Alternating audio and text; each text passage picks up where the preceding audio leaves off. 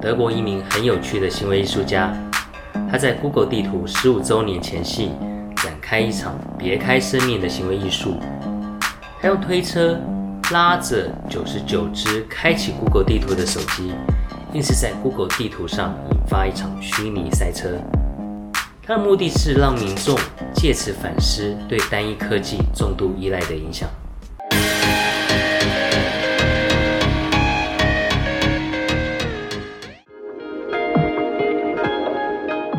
的行动艺术家西蒙·韦科特日前进行了一场名为 Google Map Hacks 的行动艺术，将九十九只开着 Google 地图的手机装在手推车内，拉着车在柏林马路上慢慢的行走。影片中可以看到一旁对照的 Google 地图，将韦科特行走的路段从绿色变成红色，显示交通拥塞。但是路上明明就没有什么车啊！韦科特成功的利用 Google 地图的漏洞，制造出一场虚拟赛车。他甚至还故意的走到 Google 柏林办公室外面，在他们大门口引发一场虚拟赛车。韦克特说，他在柏林参加一场示威活动中，注意到一群人在拥挤的空间中移动时，会让 Google 地图上引发虚拟赛车，因此得到灵感。而韦克特在活动声明中指出，虚拟赛车是能够影响现实生活的，不少驾驶真的因此而改道而行。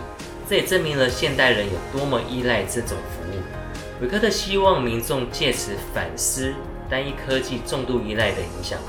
他指出，现今生活中有许多服务会依赖着 Google 地图，包括啊叫车啊、饮食、住宿，甚至交友，这都让 Google 在各行各业中握有话语权。但又有谁来负责监督控制 Google？Google 的发言人指出。乐见 Google 地图用各种创意的用法，这能够让地图服务可以有机会改进，但强调不会仅靠手机的密度来做塞车与否的指标，同时也会透过不同的资讯来源来分辨通勤交通方式。只不过这次的是特殊案例，因为手推车目前还不在可判断的范围内。相信很多朋友都会说，这种无聊的实验啊，有谁会带这么多只手机出门？但台湾就有一个这样的奇人，会带很多只手机出门。那个人是谁呢？那就是宝可梦阿贝。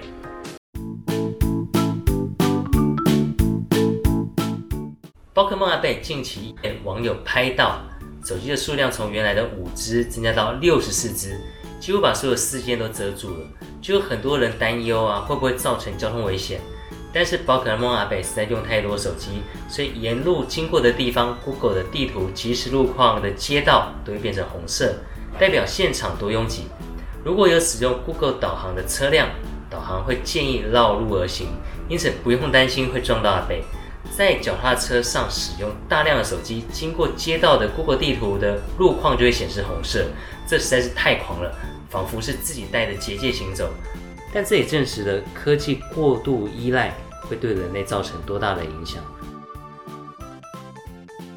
所以受到维克特的 Google Map Hacks 的行动艺术的启发。大家真的要需要反思单一科技重度依赖的影响。如果你过于依赖，将会往更恶化的方向发展，导致大家无法自主思考，只能跟着某些组织与机构的决定。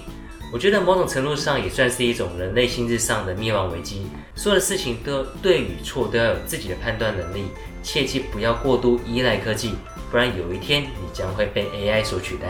你说是吧？